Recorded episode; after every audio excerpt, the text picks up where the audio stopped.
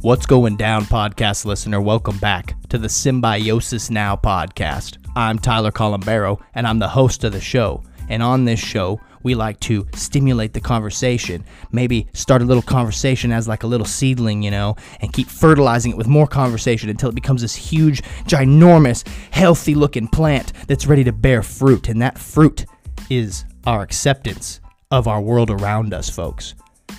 It's crazy times right about now. And what we need to do is obviously come more together. We are all connected whether we realize it or not, and that is what this podcast is all about.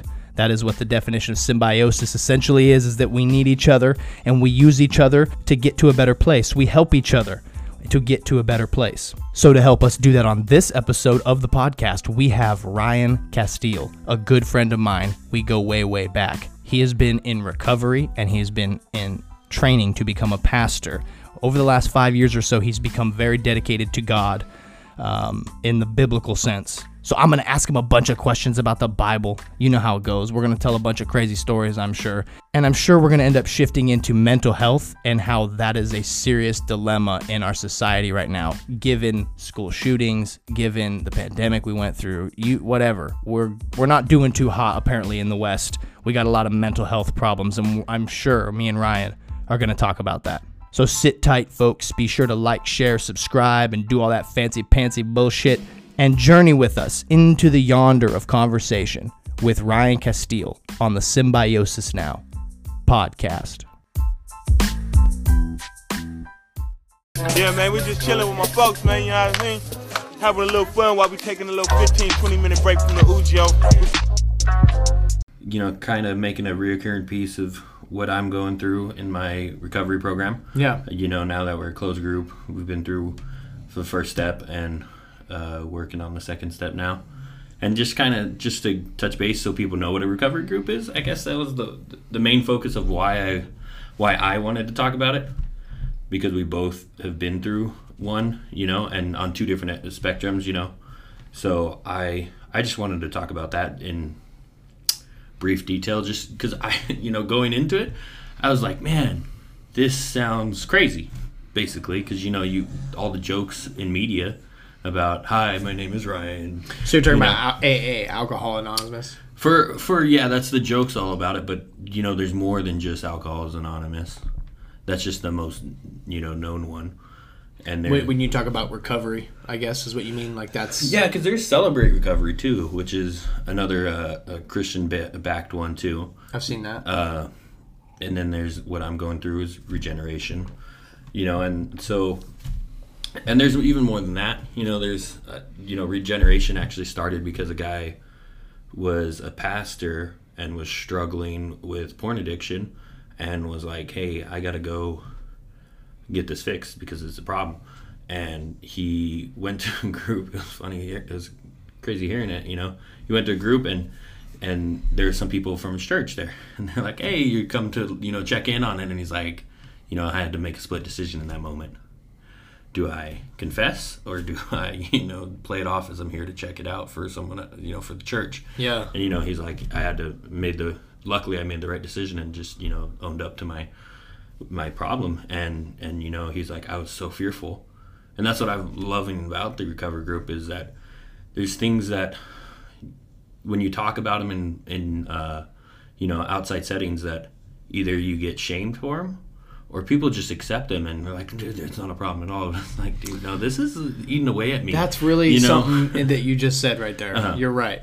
I and agree. and the guy said he was he was shocked because uh, there was like four people it sounded like there's a group of them Yeah. and they're like you know what Uh, they, they just embraced him and accepted him Yeah. and he was like it took so much weight off of my shoulders because as you know as a, as a pastor that's you know you never you don't want to hear the pastor's problems Yeah. you know you want to see him as this icon or i don't want to say idol but you want to see him as, as a man of integrity And he he's supposed to be though.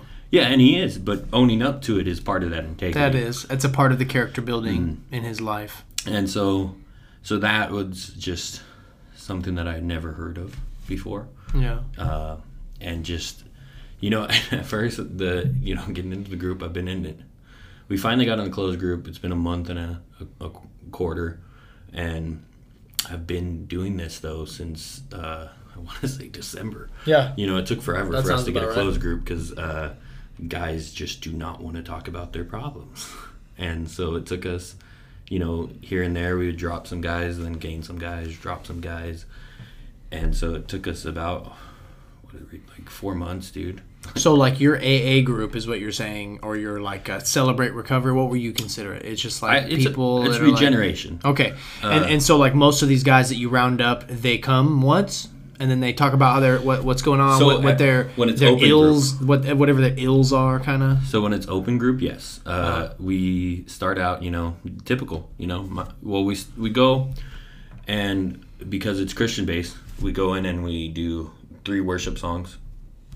We usually watch a video of a worship song, and then we hear testimonies about other people. So this this thing started in Watermark uh, Church in I think it's Dallas or Houston, Texas, or maybe even Austin, one of the big cities in Texas. Uh, and we hear a testimony usually from them or from Fresno. Uh, the Well's the one that kind of organizes this. Uh, If you've ever heard the Well Church, uh, and so we're an outshoot of, I guess the Fresno one is what it sounds like. Okay. In Kingsburg, for sure. and uh, so every Monday night at six or I think six thirty, we we start and then do that, do that, do that, and then once we're done with the the huge group event, then we go either into our closed groups, which is for us, I think we got ten guys that come every week, every Monday, or this this last week we had a holiday, so we did Memorial Day and didn't go.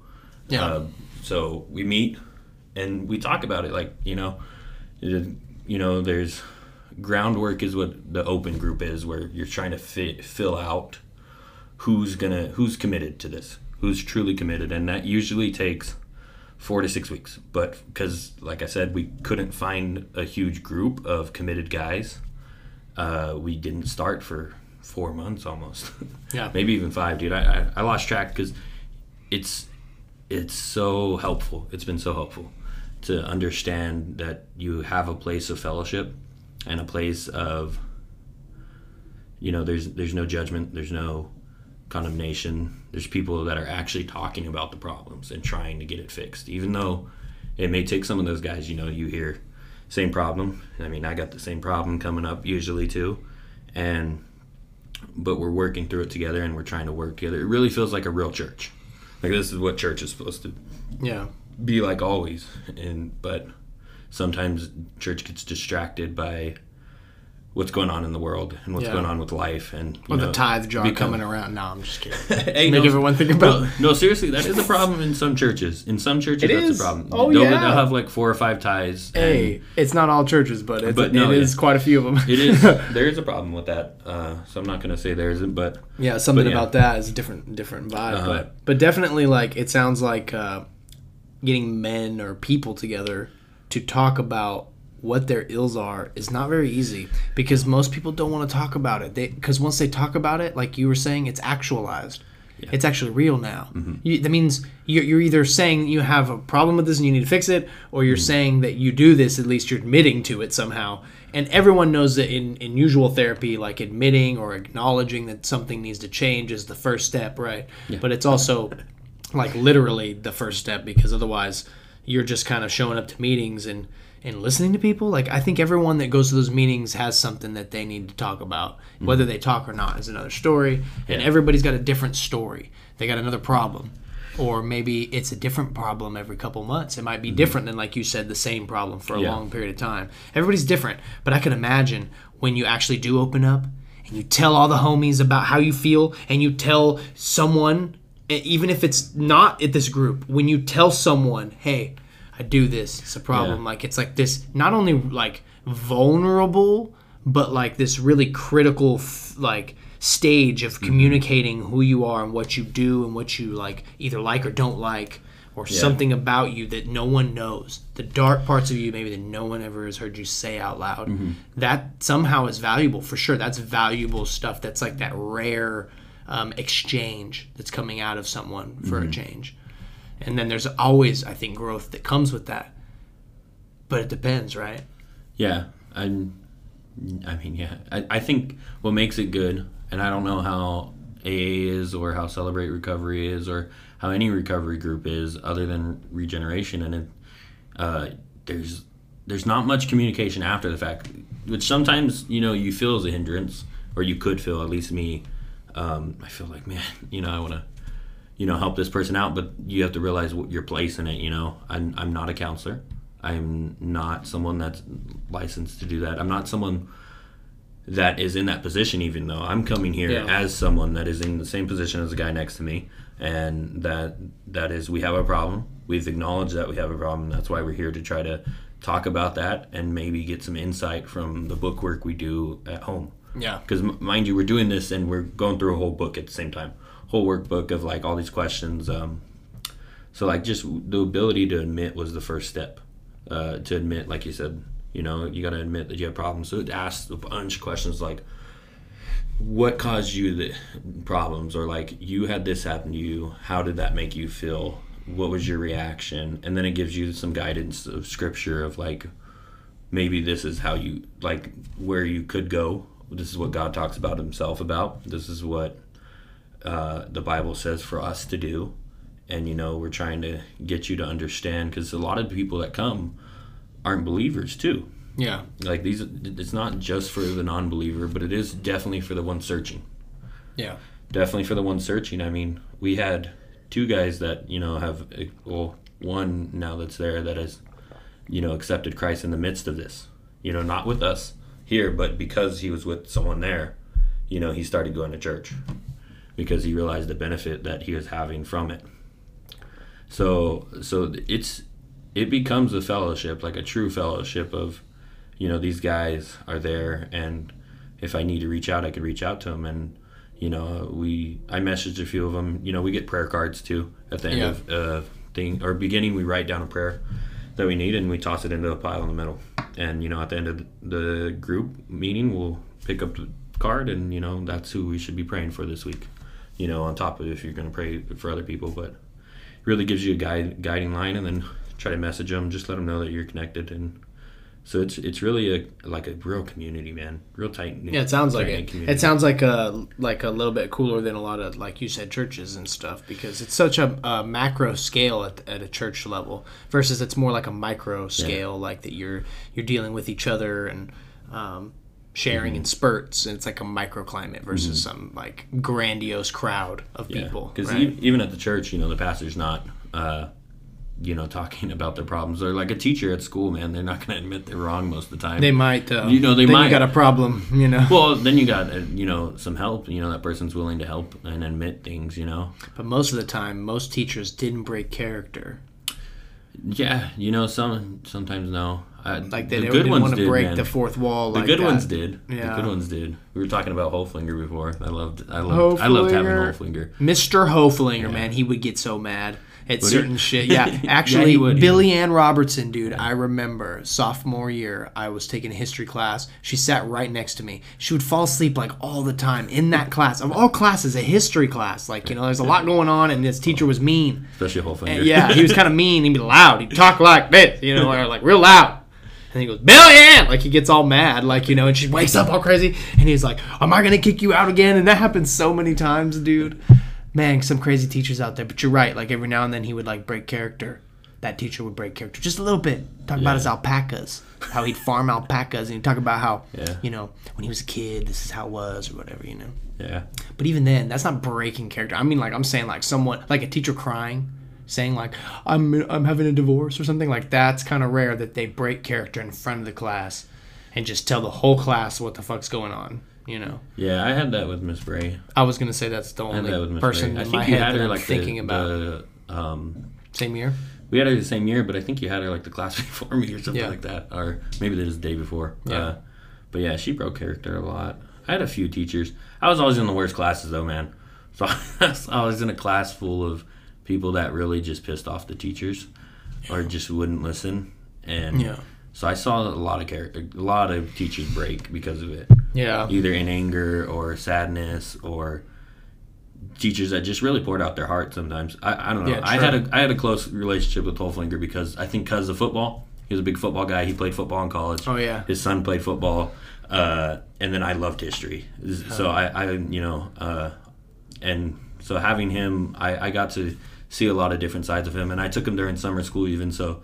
I got to like experience a side. Summer school is a trip with teachers. I don't know. They still have Summer school yeah. They cut it Allison's off for teaching our, summer school right now. Yeah, and and so that's a trip to have seen teachers there because they break character in a way that you don't usually see. because it's summer school, so no one cares or what. Well, it's like they're off season, man. So they're not like Yeah. fully in the game plan. They know it's shorter. They got to rush more, yeah, or they don't care as much. yeah. So it's not as stringent and Man, technical. like thinking about teachers though is crazy, dude. Because like how many teachers there were that they were so. It's like times have changed. Teachers were really unique. I feel like when I was growing up, I went to a weird school though, like in the mountains, right? I went to Dunlap, um, and these teachers. Like they were something else, bro. They were like this cross between hippie and hardworking in a different time. And and slowly as I got older, you know, you could see some younger people coming in and stuff, new wit, new generation and like they're cool too but like i don't know how to explain it like times have been changing bro like i remember my uh my kindergarten teacher used to wear like jean dresses and stuff like you know what i mean like that's how hippie we're talking like Oh, yeah. and they'd be like the sweetest people and like they'd have like these deep stories with these like look you in the eyes type of things and there'd be like a lot of, a lot of connection going on you know there's a lot of character. yeah, and I feel like I don't not trying to say that doesn't exist now, Mm-hmm. but everything's so sterile. I don't know how else to describe it. Like everything's so separated, even though we're all we're not segregated, but like we're somehow like divided, like you know, and like Mm-hmm. mixed together. But yet there's so many rules, and you can't do this. And now we have these school shootings and these crazy things that make them everyone contemplate everything about public safety and, and whatnot. Yeah. You know, how do you feel about that? Because we've Well, all I have heard a different background. I have a different background on that. You know, I We've got, all heard I got about the shot- the I got- shootings. I got trained to be the responder to that. Mm-hmm. So my mind is almost always in uh, ready for an active shooter. Just and that's that's something that I'm learning is not normal. Like, Not for uh, everyone, yeah. uh, No. go, going through uh, some VA stuff and trying to get claims in, uh, listening to some uh, you know counselors and stuff that are trying to guide me for my VA claims. I you know she, she, she mentioned that you know driving down the highway and you know thinking if this guy's gonna you know pull out in front of me or gonna do something crazy or you know going into a restaurant and you know ch- making sure you know the exits making sure you know where like the safety zones are making sure you know like how to evacuate an area how to protect your family Oh, I and know. stuff like that Remember that like- one concert? I don't know what concert it was, bro, but we were hanging out at the end. And there was just a sea of cups and shit, and Allison was like picking up cups. Oh, yeah. And she Yeah, was down on the just- ground, and this just, guy uh, came up trying to do some pervy shit. I wasn't watching, Yeah. and you came up and you were about to knock this fool out. You're like, "What are you doing?" Well, yeah. And you weren't too violent, but you were like, "What are you doing?" And this guy was like, "What are you talking about, Matt?" And then he was trying to be all like, "Nah, man," like Yeah. you know, and all stupid, and you were like, "I'll fuck you up." well, stuff much. like it- yeah. I mean, in that instance, it was just you know being aware of the surroundings. You could because it's the end of the Snoop Dogg concert. Well, I remember you telling me that And too. Like it I'm trained to do that. Sorry, I flew off the handle. Like you told me, like I didn't mean to like get all protective, but like that's what I Well, yeah. I'm trained for to do. You know, Like, that's you know, it's okay, man. watching out. I appreciate and stuff it. like that. you know, I because I'm always looking for whoever looks suspicious, but and not Yeah. like I hate using that word because you know it's not a, it's not a good enough example of, Yeah. to, to use that word in, in plain English because it's like knowing your surroundings. Like in that case, the guy was watching and looking and you know trying to help, and she's ignoring you, and you know there's been many times where it was clear as day. And I, I think over three or four times, and you know, I was just like, "Hey, it's okay." And then he, he, you know, tries to say, "Oh no, I'm helping her." I'm like, "Dude, she's my friend. like, I actually know her. Like, she's okay." Because I had asked her too. And then you pulled out And- the brass knuckles, bro. And you! No, I'm just kidding. I'm just You know, kidding. the most surprising thing is that the cops are like watching the whole thing and didn't do anything. and the cops often do, man. It's kind of wild. You Is that really, dude? I not that shit was not me as a cop. I just I saw something and did something. You know, Yeah, I feel like they, So- they they watch until they have to do something. Maybe I don't know, man. I I mean, it depends, but I think now too, specifically because you know everyone's on cop watch now. They'll pull out their phone on your ass. Like Is they, they Yeah, have to be yeah. kind. I They're like. I'm sure every cop is pretty nervous to make a move at all because they're like, Yeah. dude, no matter what I do, I can be on camera. I'm going to be you know made fun of and possibly humiliated or my job in jeopardy because of just doing trying to do my job. It's a different world than it used to be. I- but it also kind of validates that in a way that we forget that the police are the gang to fight off the gangs, Mm-hmm. right? We're the that's the governmentally sanctioned, publicly backed gang that we're cool with, Yes, in a having sense, guns yeah. and shooting. You know what I mean? So is the military in that sense. Uh, that's yeah. the that's daddy right there. Like right. Yeah. That's a big papa. brother. Yeah, that's papa brother right there. Yeah. Like, no, no. I I've had that situation of going into. I got called to literally first. I would so before shift we would have what our we called our guard, guard mount. So we just have our briefing of what's going on, who to look out for, if there's any vehicles or people that we should be looking out for, and you know what's. And then we choose like one objective of the day. And for some reason that day we chose lethal force, or we chose levels of force, and so like the whole thing going up, you know, in our before we go out, and they're just like, do not use deadly force. Do not use show of force. Do not. They're like they're like we don't want to get into that situation. So just try not to get in that situation.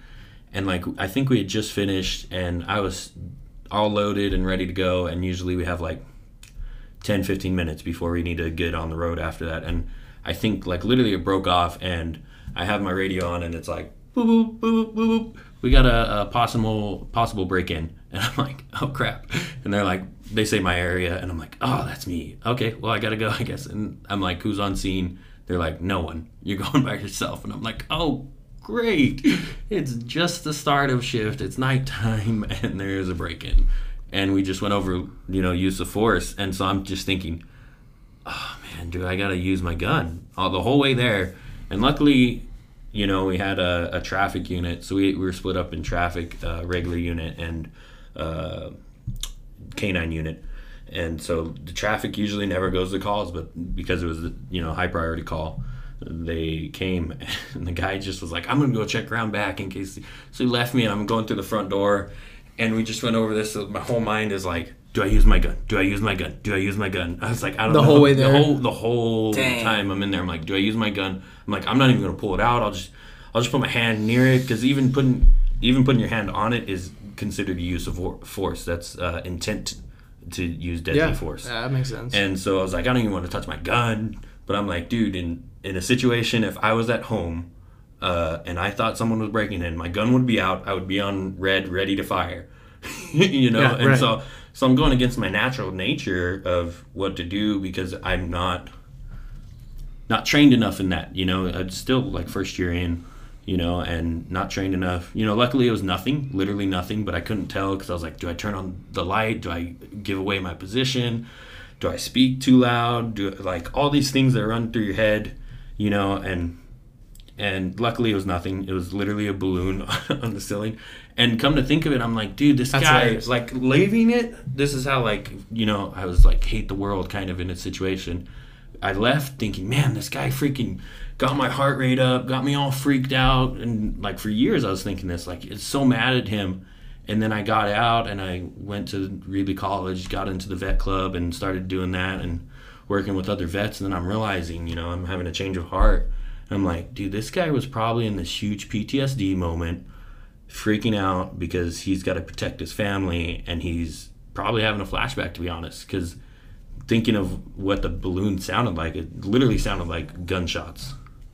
I'm like, this guy was probably freaking out like that, and so those are scenarios you come into as you know from a cop's mindset and from the person calling. I mean, these are all military guys on base that call. So like, I'm like, dude, you guys.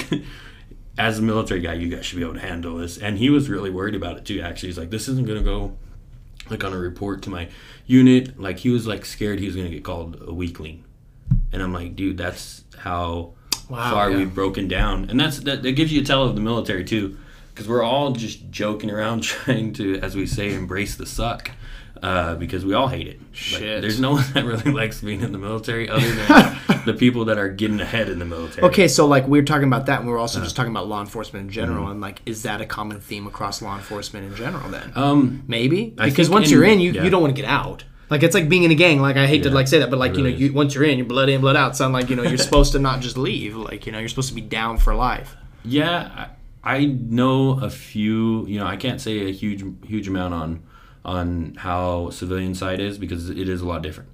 Yeah. Um, they go to a lot more calls. They have a lot more leniency. Like I literally had to make a report on everything, and it had to be like this spit and span report. And like from the civilian side that I've talked to, they, they make them, but it's not like you don't have to make a report on going to a dog dog disturbance. They can alter the report a little bit and just like, oh, No. I, I think I remember it this way. Right? Like, you know? not necessarily like that, but there is some that are there is some like that. sure I mean, I, I've been in situations where it's like, hey, you're gonna vouch for me? You know, but but it wasn't like uh, you know, easily. I realized in those moments, it's like easily they could lie for me if I wanted them to, and I'm like, this is the report that would go out, and they would be two police Damn, yeah. officers against one civilian, and if I, you know, and the, luckily I didn't. Like I said, I lucked out, man. When I was in, I didn't have too much crazy experiences. Uh, but you know my friends did all of them did Yeah. so so you know one of my buddies after i got out uh it was crazy how time works man i called him like a week after it he had just been in a shooting and some guys were shooting at from their house and he had to go to the call and i'm just like dude that's crazy to think of how close i could have been to those and then how much my friends have seen yeah. and to un- and it also gives me that understanding of what these cops go through. But I mean, it's tough. I mean, for the cops, you hear the stories though, man. You because there is there is both sides of it, man. There's there's the cops that are trying to do the good and are doing things by the rules, and then there's the cops that are literally out there just for their own fulfillment. Yeah. You know, and so it's tough. So the active shooter though. I mean, Yeah, we were like- talking about, yeah, I'd asked you about the shootings, That's though, like an like, everyday thing for me. So I, to me, it's just like I'm always waiting for it to happen in a way, and I know that's not normal, uh, but it is very normal uh, among military guys, uh, law enforcement too. I've talked to them. And now, like, it shouldn't be normalized that, like, uh, like my wife's a, an instructional aide, an instructional Uh-huh. assistant, right? Like, should she have to worry about that? Like, you know, I don't know, man. I had a situation like, like, how that. you think about like someone coming in the door, and like she might now think I- about that every day while yeah. she's there. I had this. know? I had that happen to me while we were uh, while I was doing after school program. Uh, a parent came on campus that wasn't uh, a guardian or wasn't allowed to have the kid. Was he drunk? She. She was drunk. Yep. Yeah, of course she was. Disoriented. Uh, I'm getting my child. Yeah, and the kids had their cell phones. You know, this is what technology does to us. The kid, the younger kid. I mean, this is like a second grader, first grader, had his phone and just texting his mom, "Yeah, I'm here." And I had the brother in my. Actually, now that I think about it, they're both in. We had a divider in our room. They're both in the room. So I had the younger was on the other divider with another teacher, and I was with the older. And and yeah, dude, the fight or flight kicked in for active shooter because no one told me anything. I think a lot of it is, dude, you have to be aware, man. Not being aware, not being instructed, not being because I think in the world that we live in, teachers, no matter where you work, should always know about active shooters and should be trained on it. Just, just quality of life.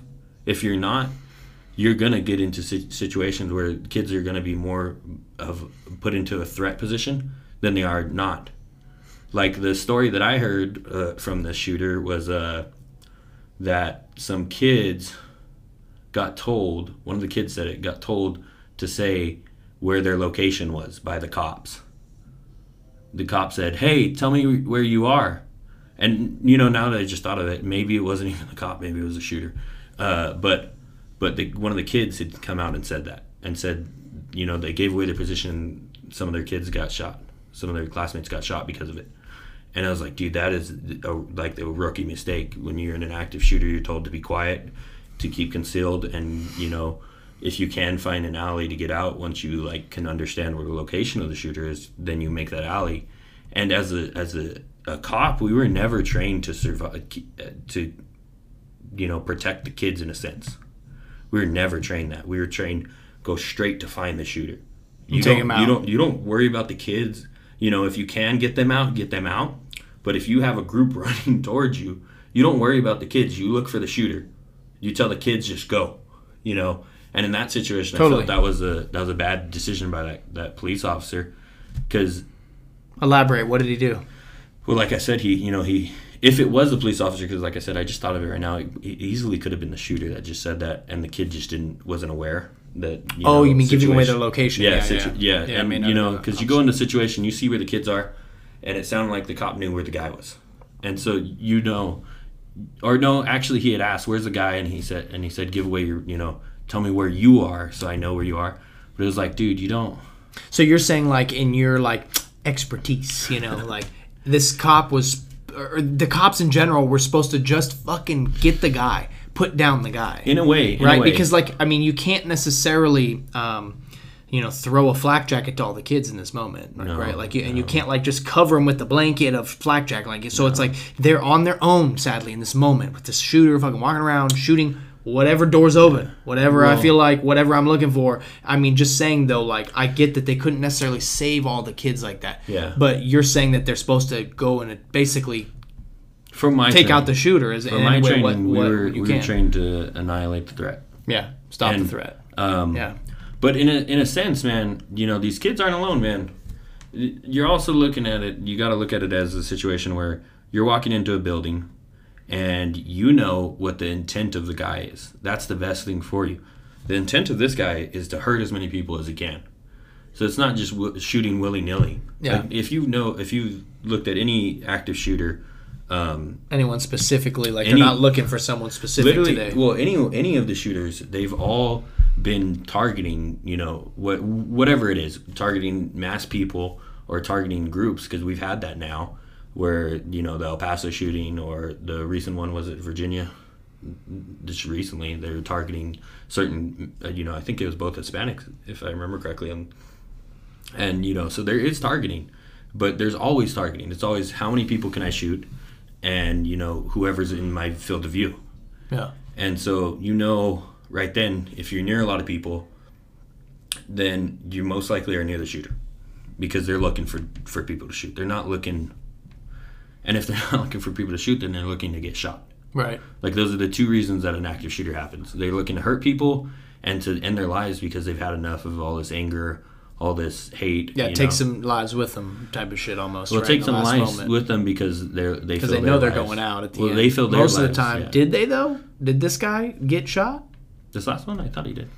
Yeah. The two Because I know there's been situations like that guy that just pulled up at that market, popped out his car, had like the live Twitch feed of it looking like Call of Duty from a barrel point, mm-hmm. top, didn't top, top, killing people. I don't. right? I, I, I don't really pay attention to the news. No, I don't um, either. But I mean, I've heard about all these yeah. things, right? Like you know, I feel like I'm not well enough versed with the Uvalde shooting, even really. But and I, it, technically, it's like that's not even what the school was called. That's the town it was in, Yeah, it is right? town, yeah. So, but the point is, is we all know the shooting. Everyone's pretty much aware of it. It's Yeah. national news. The reality is, though, is that I also think that when these things happen, Are you talking about the Sacramento one in the in No, the, it was the shopping center? Uh, I don't know, but I'm just saying, like with the, with this specific shooting in Uvalde, Texas, Mm-hmm. um, there's a lot of things that apparently people are unhappy with. They feel like some of the the, the law enforcement didn't do enough. That's what but I like, read. I feel like I'm circling back to what you're saying is like their job was to annihilate the threat. They don't necessarily can't just like Well, that's uh, not. float all these kids out the classroom or helicopter I'm them not. out of the I'm not saying that their job was that. I'm not saying that their job was that. What what I was trained in was different. They they probably were trained in a way different way. Because mind you, I worked on a post. I mean, it was the the biggest. but at that point, they should have had like SWAT team and like some higher law grade of law enforcement. You could have, but we don't know right? Mm-hmm. what they were uh, entailed in doing. You know, we did have an active shooter on my post, and I can tell you, you know, we called up SWAT team, which is our SRT in the Army, it's Special Re- Response Team. Wow. It's our SWAT team. Yeah. Um, and you know, a lot of my buddies were on that team, and they got you know swiftly taken. But we're military; we're trained in those tactics all the time, and Right. like that's our normal And common law that's enforcement our- is not. That's not. No, you would be I get what you have mean. like a special tactics team for that, mm-hmm. and which we still did in the military. But we're all also. Well, why wouldn't they military send guys. those though to an active shooter? They probably in the law they- enforcement, well, like, in I a don't. public I, I didn't pay like that. attention to the reading, so I'm not going to say they didn't. setting like that. I'm not going to say they didn't. Yeah. They did send border I'm sure they did. was there. You know, they did some was- some shit. That was the guy that shot him was a border patrol agent who was on response uh, to it, and I think he was actually off duty, is what I read. Well, hopefully he didn't just clock in and like I'm gonna go to this school. That's fucked up. I would. Imagine I he's wouldn't like I'm gonna get paid by the federal government. if a civilian walks in with a gun and kills the guy, I don't care. oh, you mean the guy that took him out? I Yeah, no, the guy that took him out. No, him. the border border patrol that sh- that took out the shooter. Honestly, that'd be pretty lit. Well, that's why I take pushing. back what I said. Yeah, that fool clock in real quick. I'm gonna go take this mofo out. You know, Well- but it's crazy, dude. Because now, like, it's it's it, this is a tragedy, right? We've had a lot of tragedies Mm-hmm. happen in our life, especially in the United States over the last like 20 years, bro. We grew up in tragedies, but I mean, I think we've had like 700. the narratives that come from the tragedies is where the story gets lost. Well, that's my my. And now issue. there's another push for us to ensue on something else, change certain laws, change certain things. Um, Mm-hmm. When I'm not saying we don't do those things, but I'm definitely saying it all circles back, in my opinion, to mental health at a That's what I- simple no, at yeah, a that's what I- simple uh, thing Why- to say, and we're not taking enough s- Why time are we, why to are we like pushing for this gun law and why aren't we right. We need to really healthcare? address like everyone, and I'm not I like blanket like blanket all the kids like yo problems Well, are I think- happening guys. I think we got problems with the kids ones were I don't want to say kids yet yet because we haven't even figured out how to deal with adults. Why are we going to touch kids that are way more I get you. I'm just saying there needs to be like more resources, all this stuff, and I don't know how to do all that. I'm not a politician, man. I'm just saying though that it's interesting because it still circles back to the mental health problem, and we got one. We Yeah, we got one clearly, and I think it's more I think we have nationwide, but it's clearly in the first world, it's becoming more of a problem, yeah. and it's strange.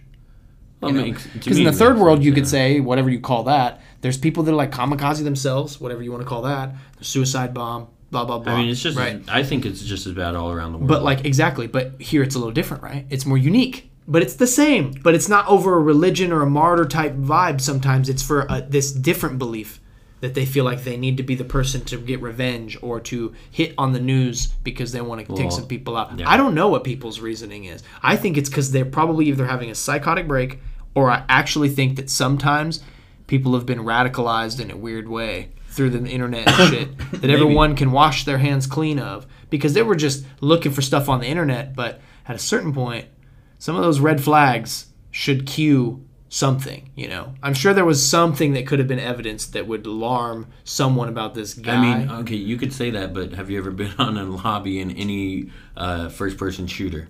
have i been what Ever in a lobby, like a gaming lobby in any first-person shooter? If we did that, literally almost 90% of the population that are in video games should be considered a mass murderer, Mm-hmm. uh, you know, you know, ready for it. Because you hear the chats, man. They're talking about wanting to kill you.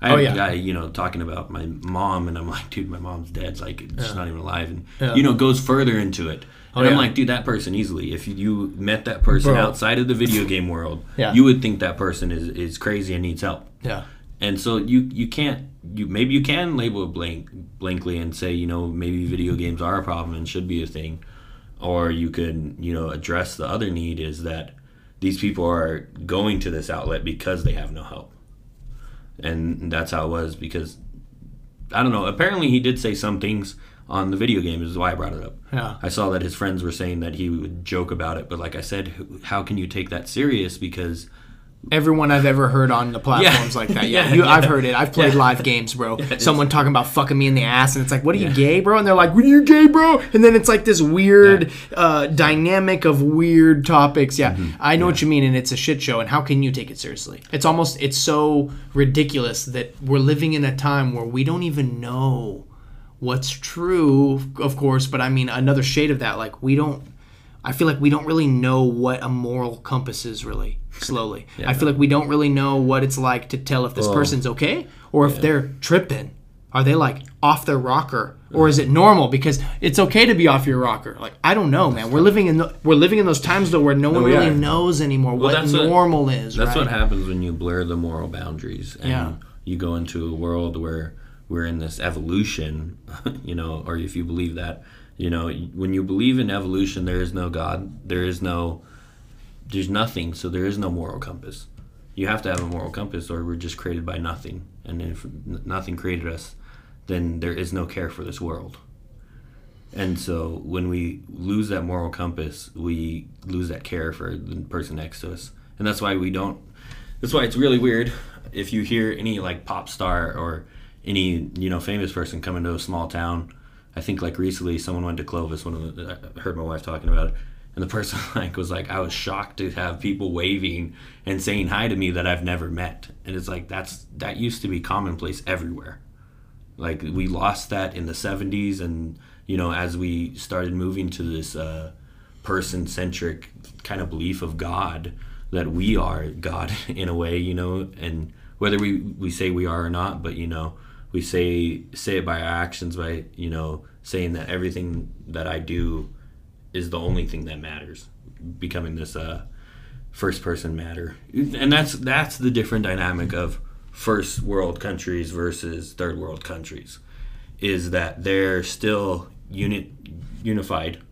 You know everything's communal and stuff. And for first world countries everything's you know me me me. I i i, I get this. You know it's a what is it, consumer based. And maybe it's because most basic needs are met in a first world setting versus a third world setting. Like the daily routine includes just trying to make your ends meet, like at all, like pretty much. Like get Yeah. get some water, like you know things Well, like that. Right? it's a lot because of us, because of the first first the first world countries, man. we I mean, hoard it and then we sell it. Well, not hoarding it, dude. We make. We Oh, we'll sell them- it to you. We'll we- sell it all to we- you. we make You know, them- every last drop. We make them work for something. Like they'll make like just for instance, an iPod costs a hundred something dollars. the future, like there'll be an NFT of a pallet of water because water doesn't even exist. But someone will buy it before they buy actual water. That's the world we're No, going yeah, towards, bro. but like it's it's so. It's just you know selfish centered, and I you know I'm, I'm Yeah. I have that problem. That's that's why I'm in a yeah we grew up in this in that. this Yeah. culture too though Yeah. like that taught us that that's normal and that's okay and it does it won't erode your moral compass it won't do anything everything's fine just pay for everything that you can think of you have to mm-hmm. buy it now you have to you know make a market for it and then you have to come up with ideas to figure your situation out constantly just to just to get by you know that's the world we grew up in man and uh, that's where we are now. And it and it makes sense that eventually the moral compass and the the boundaries of of normal society are kind of slowly eroding. It makes sense that it is sadly. And we're watching it happen in like semi real time you know? Yeah, because we see it through a screen a lot but we also see it in person if we're paying attention. You can observe yeah, I see you it all the time. yeah. But but I have a very uh, I don't say sadly it's it be, it's becoming a unique worldview where you where you look through the world in a biblical sense. Uh, I don't see too many. You know, I, I'm not you know going to church daily though, so I, I can't say it. You know, But what is someone looking at the worldview lens through anymore? What is their lens that they're looking through it anymore? self satisfaction is really I think the Right? the n- number- Desire in of some area. sort, basically the classic old in the in our area, I would say because that's all I could you know go off of the first country, first world countries is, you know, it's very uh, right here in the middle of California, in the, in the middle of the Central Valley of California. That's all we know. a lot of it, man, a lot of it. I mean, that's why farmers grow a lot of land, but that's, you know, I'm not I'm not subjugating everyone as that, or trying not to, but you know, there that is a lot of it. A lot of it is coming for money and stuff like that. When you put you know the money in front of everything that that skews your own moral compass because now you're you're taking away someone else's earnings. But you know, some people give it give it to others. They create opportunities, they create jobs, they they do good for the world. And so I'm not talking necessarily about that, but there is Yeah. a lot of people out there. And then in the meantime, our gas prices skyrocket. You have to pay for it to get anywhere you got to go. And there'll become a point where it's like, oh no, gas is like $30 a gallon, but water's like $300 a gallon. And then you won't even want to buy gas anymore. Everything will only be about water because clean water is everything. And we know that, but we don't really know that because we're not taking it that seriously. Like, you know, I, I feel like I should get a job in that in the water field. Fuck agriculture, huh? I just need to get into water specific science because I'm always thinking about it, bro. I feel like it's it's scary to think about like how we're living on the edge here in the Central Valley of California where we got a drought, whatever you want to call it. We're mm-hmm. running out of water, right? They're putting in more homes. Homes take more water than agriculture. And everyone likes to blame the farmer, but really homes take more water. I mean, I take a shower every day. I run I run the dishwasher. You know what I mean? I'm a piece of shit. I I, dri- I run water to my plants all the time, you know.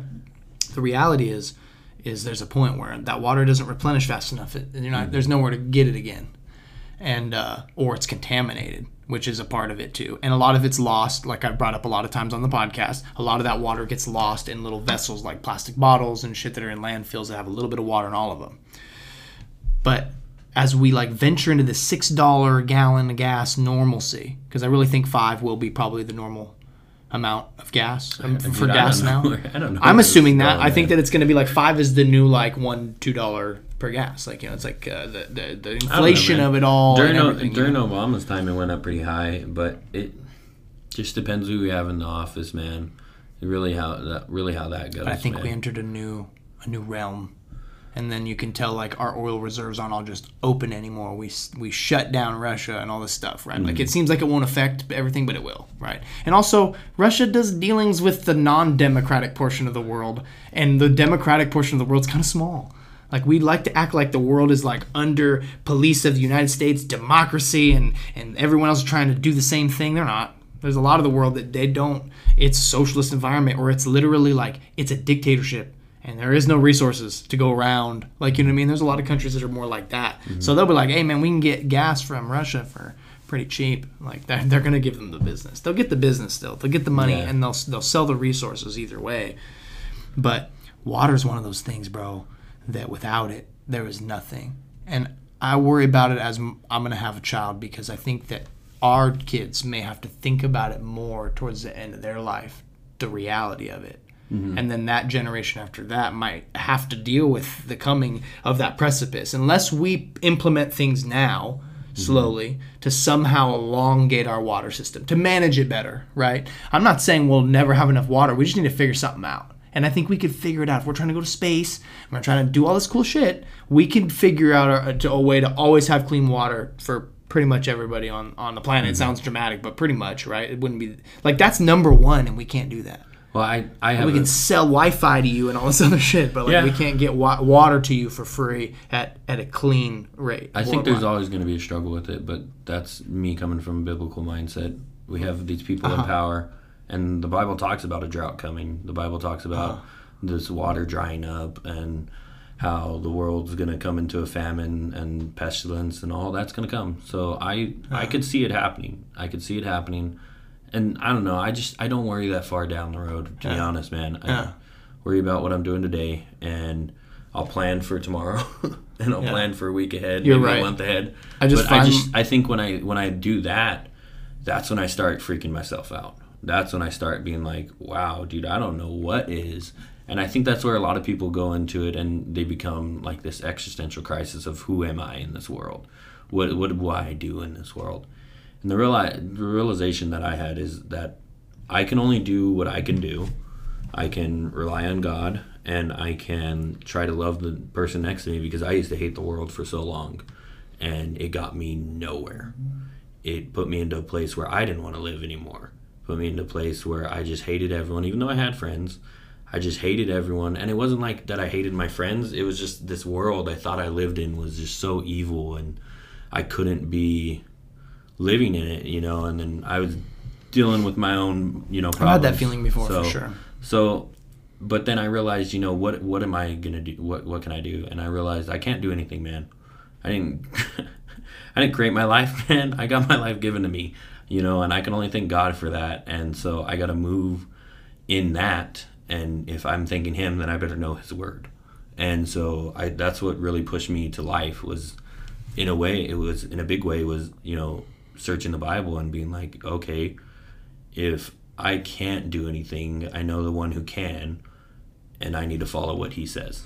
And, you know, the other stuff, it'll come and go, and I, I could just try to help the person next to me day to day. And, you know, sometimes I feel a lot worse, you know, because I'm not, not doing anything. I'm very selfish, and I'm just not being a productive person I feel I could be because I'm not listening to the voice of God, and I'm just, you know, listening to my own heart and my own want. And, that consumerism, and Just like what can I and there's do to probably a balance of that going on, right? Because I feel like there's are obviously things that like God doesn't spoon feed you, like you know, like you you're left to do a lot of the worldly things that apparently equate to the otherworldly, like you know, or whatever. Like they Hmm. connect. Because like you, you have to be the vessel is what I'm saying. You actually have to live your life and do things while you're here, and you know. what I Well, mean? yeah, I'm not saying that I can't do anything, not in that sense, but I'm saying like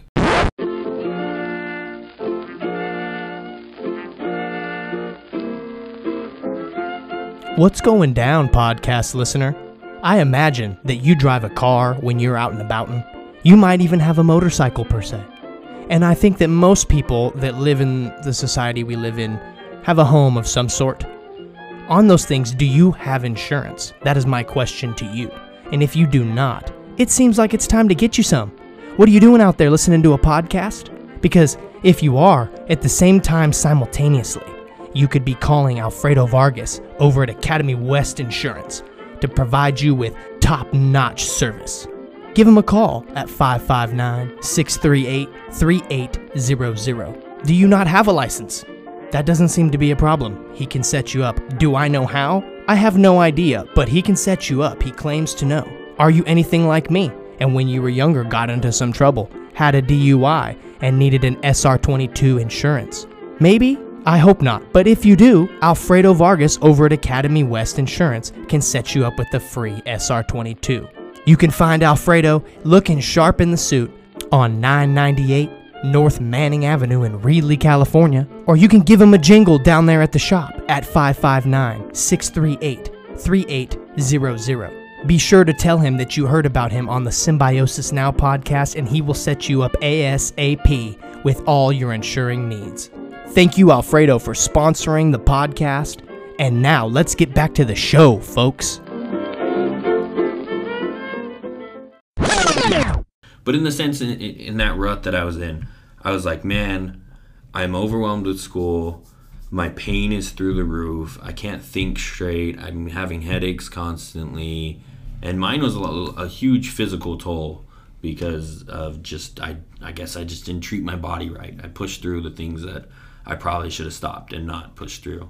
And so at that point, you know, and then, you know, I was marijuana, uh, you know, I was dealing with a pornography issue and just didn't line up. So which would come first, bro? You like burn a ball and beat your dick, or like would it go either way, or at Why the did- same time burning did- a joint? Why does that matter? it doesn't. I'm just doesn't. kidding, bro. But yeah.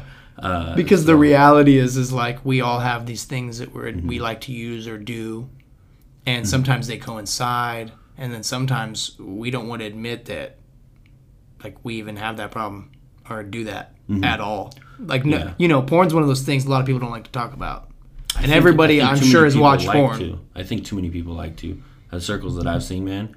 What, like to talk about to glorify. Yeah. And it's like, dude, that's not glorification of anything. yeah. you know, that's destruction of many things. Yeah. And so Talk about it. Why is porn so destructive, bro? Because I I agree. It's like I, I mean, I could see it fuck with my mind and shit in the it's past. a like, spiritual you know? thing, man. It's a spiritual thing when you're doing that, man. Yeah. And what you're going for is this like longing through the heart. And when you're longing through the heart, that's all spiritual being. That's you and your spirit body that you're trying to satisfy. And you can't find it. And then also, a lot of it, you're satisfying yourself to people who are just engaging in something that is that's just not what we're made to do, man. It's not what humans are made to do. We're we're made to, you know, reproduce and you know, procreate with our loved one, but it, it, it's a special design for a loved one, man. I mean, and so that's hard for everyone to accept. That you you really have to be a biblical mind to accept that part of it. But on, on top of it, man, just listen to any of these girls that have been in the industry. I mean, uh, Mia Khalifa did a great uh, documentary about her time during it, and she talked about it, and it blew my mind on hearing it because you don't hear about that stuff much. Yeah. That you know, you don't get to hear their side of the story, and then also, you know, not just pornography is the problem, also the sex traffic and stuff like that. You know, that comes into play too, because of you know the people that get tied into the pornography and how easily accessible it is. And I'm sure people would admit, even if they're not a super religious person, that there's demons involved in that. You know, there's people in those that are trying to hurt people. There's people. It is very violent. It's very uh, drastic, and it's it's there to really encumber encumber your your whole being. And when you're into anything like that, that's trying to do it and pull you in and just make you satisfy yourself, it's never going to be like a super good thing Yeah. Because we're we're we're here connected on this world, man. We Yeah, all- and then you could also look at it like, if say if someone doesn't look at it through a biblical lens, like you're just sitting there beating your dick with your hand, like that's what's happening. Like it's it's not something glorious where like you're actually fucking that chick or any of these things that our imagination takes over and fills in the that, gap. that comes to the mental health too. Yeah. I mean, how many of these people are probably doing something that like that in this? That's why I said the video games. When you get into that imagination of like, oh, I'm killing this person, or you know, and I. But maybe in those situations they're using their imagination the entire time because they're killing people and stuff, but they know it's not real at least, right? They know it's not real. And then maybe like same thing with masturbation a little bit, like you know it's not real, but you're okay with it because you're you're almost turned on by the idea of the act at all. You know what I mean? It becomes this weird thing. Like, you know, I think with a lot of addictive things, whatever you want to call it, because most people like in recovery would consider they're addicted to something or they're uh, dependent upon something and that they need to break that chain, right? Um, I think that a lot of the times it's probably because I don't know, man. the chain is strong if you don't ever think about it like it's a problem.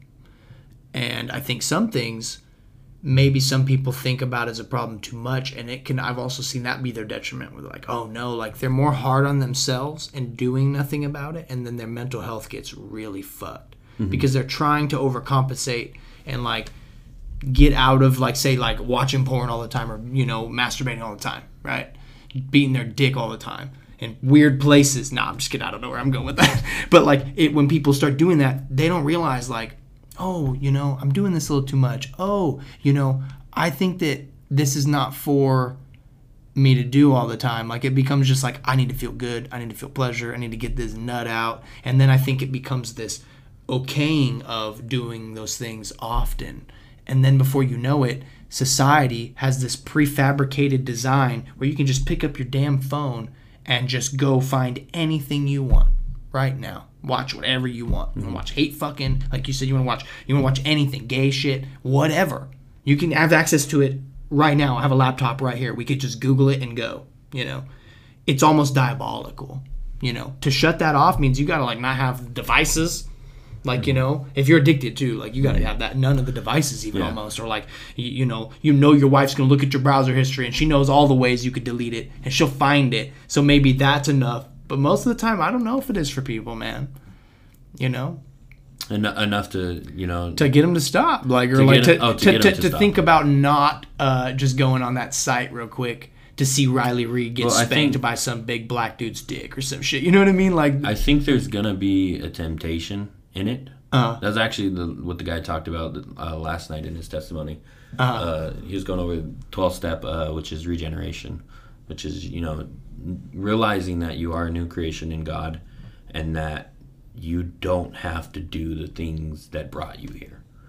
You can move on from it, uh, and he he talked about it. You know, he he said he hadn't had a, a problem with his porn addiction for six years but then just one day it just you know came to him and he's like he had someone pray with him he's like i need i don't know what setting he was at work it sounded like he was being a pastor because he is a pastor now and but he was talking about that happening 15 years prior to the, Uh-huh. him speaking that day and he said you know I, I couldn't do it couldn't do it and he's like even after prayer i wanted to still do it and so he had, he said I had to drive home. I had to drive home, and while I was driving home, I was praying to God and telling Him like, like cursing God. He said I was cursing at God, saying, "Why have you let me be here? Why have you let me do this? Why is this happening to me?" And he he heard, you know, well, what, what would this been like six years ago? And he realized, you know what? I've come. He's like, six years ago, I would have been you know, masturbating. And he's like, at that moment, he realized, wait, okay, I have come away. I have some freedom. Because that's what he was arguing. He's like, I don't have freedom. I'm tied to this, man. I've become like a slave to this. And, Yeah. And he is like, man, I, five years ago, I was that slave. And now I'm realizing I'm not that slave. I have freedom because God showed me my freedom. And, you know, because I prayed to him, really, is why I realize I have that freedom because I'm praying right now. And if I wouldn't have prayed right now, if I wouldn't have came to that reflection, even though it took him two times, I wouldn't have been able to come to my home, my house, and tell my wife I love her. You know, and that's what he did. He he went home, told his wife, "I love you. I have a porn porn addiction, and it, it's hurting me." And and then he said a week later, it came in his mind again, and he realized he got to smile because he realized, you know, I love my wife more than that. That doesn't have hold over me. And I think that's what we live in, not just in like pornography, but in everything. That's why mental health to me is Yeah. is a thing because we feel that we're enslaved to these things. In, in a sense, maybe not like in a like maybe not in the whole whole time, you know, yeah, but in those moments, uh, especially with the suicide rate, especially with these active shooters. clearly, like the need to get away, like to commit suicide, to leave, it means that clearly you feel enslaved to something that you can't. There's no other option. There's no way out. That's what. Yeah, you're Yeah. right, man. That's heavy shit. I felt enslaved to pain, and I still am in pain. Uh, but you know, I realized that I could pray. I realized that this is a momentary thing. I'm enslaved to fear a lot. Yeah, fear, that's- of, fear why of I- not being what I need to be. Mm-hmm. Fear of things not getting to the, the point they need to by the by the the right time that they need to be. Like you know, like the dude, like the little rabbit from Alice in Wonderland. You know, I'm late. I'm late. Like I'm like I'm running around thinking that I'm gonna miss the opportunity, and then I'm like paying attention to a totally different opportunity. Mm-hmm. You know. Yeah, that's how I was in the military a lot, man. Because everything's uh, time oriented, Uh-huh. and they make it like the end of the world when when you don't get there on time. Yeah. And I was always late to things growing up, so Yeah. and I think that's why I don't. I try really hard not to focus on those things too, um, because I will overthink it. Mm-hmm. I will. I don't like saying I have fear. It's not really that I'm feared. It's I guess it is that I'm feared, but I think we like all not- are enslaved to fear on a, on a societal level or whatever. Especially anyone who watches the news or whatever. Like we, we clearly, you can watch way, people yeah. literally tweet or talk about the things that they heard about through some source Uh-huh. that happened. Maybe not even today, but since it was amplified across the nation, everyone at some point is talking about it that day. You know, that's a little different though. But we see that a lot. Well, maybe that's I, I don't watch news. It's to me it brought more anger than fear. Mm-hmm. I would get mad because I'm like this story doesn't add up. This story doesn't add up. I'm like I could hear this other story, the other side of the story, you know, from Russia's side point, and I'm like, oh, Russia. Not talking about this thing, what's going on with Russia, but like Russia's made a good point. They're not really doing that, or a, good case in point that I have that it exemplifies all of it is uh, 2016 uh, U.S. talks about going to war with Russia on the news all over the place, showing trains and stuff. My unit's the unit they're talking about. My unit, the those guys were in Germany and doing some reconnaissance and doing training, so I know exactly what's going on. And they're saying we're gonna go to war with Russia. I'm like, dude, I know exactly what's going on. That's not true at all. And those trains that you saw was their gear that they had to send. Wow, that's some heavy shit. What's even crazier about what you said is that it's too bad you couldn't have went to the media and literally said this, but you can't because you're in the military. oh yeah, I couldn't. I So couldn't- literally, you'd be like a traitor. You'd be like talking about treason, even though the media source is lying about what activities actually happening Mm. Yeah. to create a narrative. You would be actually put in prison and shit and shut down yeah, 'cause- for speaking out uh, while you're in the active military, saying that no, actually, what they're doing is just some training missions and shit. Yeah. That's not at all. What Well, we're the doing. thing was too. I didn't even see. But how that do you news- know? How do I- we even? I didn't know? even Who's see making that those calls, news report Brody, either. you My know? my buddy showed me the news report. Like hmm. I was because I was already not watching the news. But who's we making- actually got told not to watch the news as soldiers. Oh, I'm sure. I'm sure too, because you probably oh. get frustrated at like uh, not knowing what the truth is, and you have to follow orders. So why would you really fantasize Mm-hmm. Yeah. about they, them making you follow orders that are incorrect? Mm-hmm. Right? I could only imagine that's that anyone would just not want to get off the couch and and go to battle. They'd be like, "Fuck, I don't know who's telling the truth now." Well, I you you said who's really behind it. In, in my mind, I really think it's it's the devil's behind all this, man. It really Yeah, is. like so in the Pentagon. because he's the father. in the well, Pentagon, they're like right there going, "Oh, you know." not in that sense, man. Not like there's this actual Bowing to- entity no. in there you where they're you know doing this. But although you there said is that some one occult, time that- that there is some do that occult. kind of shit though, There's- right? I do believe in the occult, and I believe uh, that it came from the inception of our country, and I think our a lot of historians. I I can't say I know everything on this, and I you know this is my own opinion, but I think there is enough evidence that could point to it that our our history did not was not founded on these godly fathers. Especially if you look at George Washington, after he died, there's this mural in the Washington Monument of him depicted as God. it's like, wait, how is this man a godly person? If this is how he planned, you know, and if this is But how he was also a planned. dualist, right? Like he was Yeah, into no, he was. dualism He and was. shit. But then there's other people that you know they they use quotes like uh, Thomas Jefferson. They use, um, but he had like his own Bible that he, he believed in and like wrote in, and it would have been heresy back in the day to to be considered like the actual Bible because he didn't believe in every aspect of God and Right. and so it's like okay um but but to me I, I believe it because there's things in the bible that tell us about how the rulers of like tyre for instance there's a lamentation against uh, the king of tyre. And if it's the actual king of tyre it wouldn't have made sense because it talks about how the, the king of tyre was uh, there in heaven. And it's like wait that doesn't make sense. And how he's been there since the garden of eden it's like wait that doesn't make sense either. And so I, I believe there's some you know some whispers in their minds from some entities that are telling them hey look you should do this you should do that and they're listening to it as their own thought And I, I believe that's what we do to ourselves too. When we get in those ruts, we're like, man, I just can't get anything. I can't do this. I can't do that. And it's like, dude, that's not. To me, from a biblical standpoint, that's the enemy trying to get into us because we know, because God tells us who we are, straight straight up through the Bible. He tells us we're loved. He tells us we're His Son. We've been called in. We're set apart. We're righteous. We are given a crown of life if we live through Him. You know, we're gonna, but we're gonna experience persecution. We're gonna experience troubles when we talk about His name. We're gonna do all that. So, so it's not gonna be easy for us. And He says it's actually gonna be harder for us because the gate, the pathway is narrow. The gate is narrow, and mm-hmm. it, it's a difficult path. Few will find it, and so we know that it's going to be difficult as Christians. And look at how Christians are treated today. It's super difficult. Uh, and so to me that that puts a lot of ease in my mind. So fear is not a a huge part of it, but when I look at myself, then I become fearful. But when I look at who I'm called to be with, who has set me apart, who has given me these wondrous names that I was calling myself the opposite of just five minutes ago, you know, and and you know, then I realized, you know, there is some peace in my life, but that just strives me to want to be better and want to care for more people, and to just help is really what is really what I feel, and it's crazy because, you know, I've had this love relationship with God, but just walked away at other points in my life because selfishness arose.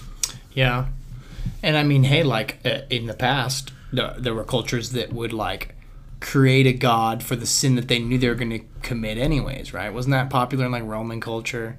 Like where they create like this deity like idea for like orgies or whatever? Because they were just keep fucking everybody anyways. So they're like well if we're just going to keep doing it and we're sinners we need to like you know well, make a god that's that's uh, responsible for making us do that right and like maybe. how earlier you were talking about um, george washington and stuff and how he in in the in the washington monument which i've never been to but i, I believe you because I've never uh, been to, but know, I've seen. I've seen. I get you. I've not looked it up, but I mean, like, I believe. Just seeing you. the picture, like, man. But him being like God, I mean, he's on the dollar bill, and God we trust. All these things, all these yeah. factors, but also he was a deistic person, right? Him yeah. and all those dudes at the beginning, they were deistic, which they believed there was not necessarily a God that was still watching and waiting. It was that it was created, bloop, and then God was gone. Like we're in a petri dish, and this is just one of the petri dishes. And so maybe to him, in his weird head after he gained so much power and became like this basically godhead of the new nation, he probably literally Loki felt like he was God in man form, mm-hmm. like from this deistic point of view. So like his entire worldview and lens was through a different point of view, right? Yeah. Enough so to where, like you said, they started thinking of this occult way to maintain power well, they and were, control. They were a secret society. Just right off the bat of our country was a secret society. They were the Freemasons. Yeah. and the and so like right off the bat they already were out there in their thought process and ways and and doing things they were i mean that's why we founded this you know from freedom from the monarchy but in a way it wasn't really freedom it was just like look i want to do my own thing you know but i kind of want to keep most of what you have already because i liked having that mm-hmm. uh, status you know and so but i just want to give a different way of it I, but I don't know. I'm not big into politics, man. yeah. Um, I just no, I'm just I, I do like, like, history though. yeah, like I'm just saying like so. that. Uh, it's interesting how there's a slew of other characters in history mm-hmm. that, because of their world lens, they have a they have a totally different trajectory. Let alone uh, yeah. the way that they feel they were depicted, that other things are depicted in our society, mm-hmm. and like how like now our world lens is the iPhone. I mean, literally, like it's it really the lens is. we literally look through yeah. pretty much, and we see so many things right? And it's almost like it's it's too good to be true almost. It doesn't make sense. It's like are we living in a partial fantasy now? You know, yeah. because we've come this far with it. Most of the time we're sitting there and we we're totally tuned out of that we're actually sitting here and talking and doing mm-hmm. things or someone's Connect. talking to you or whatever because you're just so absorbed into the black screen looking through the world lens. And then over time we look at it like we're connected, especially through TikTok. Over the last couple years specifically, we know that TikTok, like made this community of people feeling like they're connected to Russia, like uh, Ukrainians. Is that how it is? All of a sudden, I've fallen away. From Like they're like, we stand with Ukraine. No, I'm just saying, and, and, and rightfully so, maybe because some people need some support or whatever. But like on TikTok, acting like we're on the ground. This is what's happening in Ukraine. They'll make a video like they're Okay, a a newscaster, few but it's like, bitch, yeah. Uh-huh, you weren't there. You got that from some fucking other thing. yeah. I don't know where that footage was from. I want to trust you, but I don't know. And it also seems really convenient for you to just like make this clip like so I can be entertained. And and the worst part is that all these real possible tragedies at foot, they're just entertainment for us mm-hmm. now. For we lot, like, the Mr. novella Beast, man. of our life. Mr. Beast. I don't know if you know, like you. I've heard of him, Yeah, he, he's that way. He may do great things and you know give out millions of dollars and stuff, but it's all for content, man. And And I mean, hey, we all want a little entertainment in our life, I guess, just in general. Like we like to have fun. I mean, that's always been a human trait, kind of like you know they go to the gladiator stage or whatever. Like there's there's a speaking very Western culture though. That's Yeah. not always been what. That's not always the Eastern culture, man. True. That's not that's not how they did things. They were very, you know, honor system. Like the the um, Japanese people were very honor system. Chinese people. I mean, that's the whole point of Mulan was that her dad wanted to take that step, and even though he couldn't fight, it was for honor. Yeah. And and the Western side is very individualistic. And they're all I want entertainment. I mean, we didn't start seeing that until the Romans and the Greeks. and now we're hella down this path to where Well, like we're now we have this incredible still in, like, entertainment at our fingerprints and I mean our fingertips and stuff. But it's interesting because what is the fate of all that? I mean, no one really can know exactly, I guess, right? But like the fate of having um, entertainment almost become uh, desensitizing now to where we're not even really like satisfied with all the entertainment. Because you keep scrolling you'll scroll to the next video. That could be the funniest video you've ever seen and you'll say the funniest shit i've ever seen bro. Oh, oh dude look at this video. Oh then you scroll on to the next one and then you're oh this is crazy. You're absorbed fully immersed into it. You know what i mean? There's a point i feel like where that becomes where we're bored with it.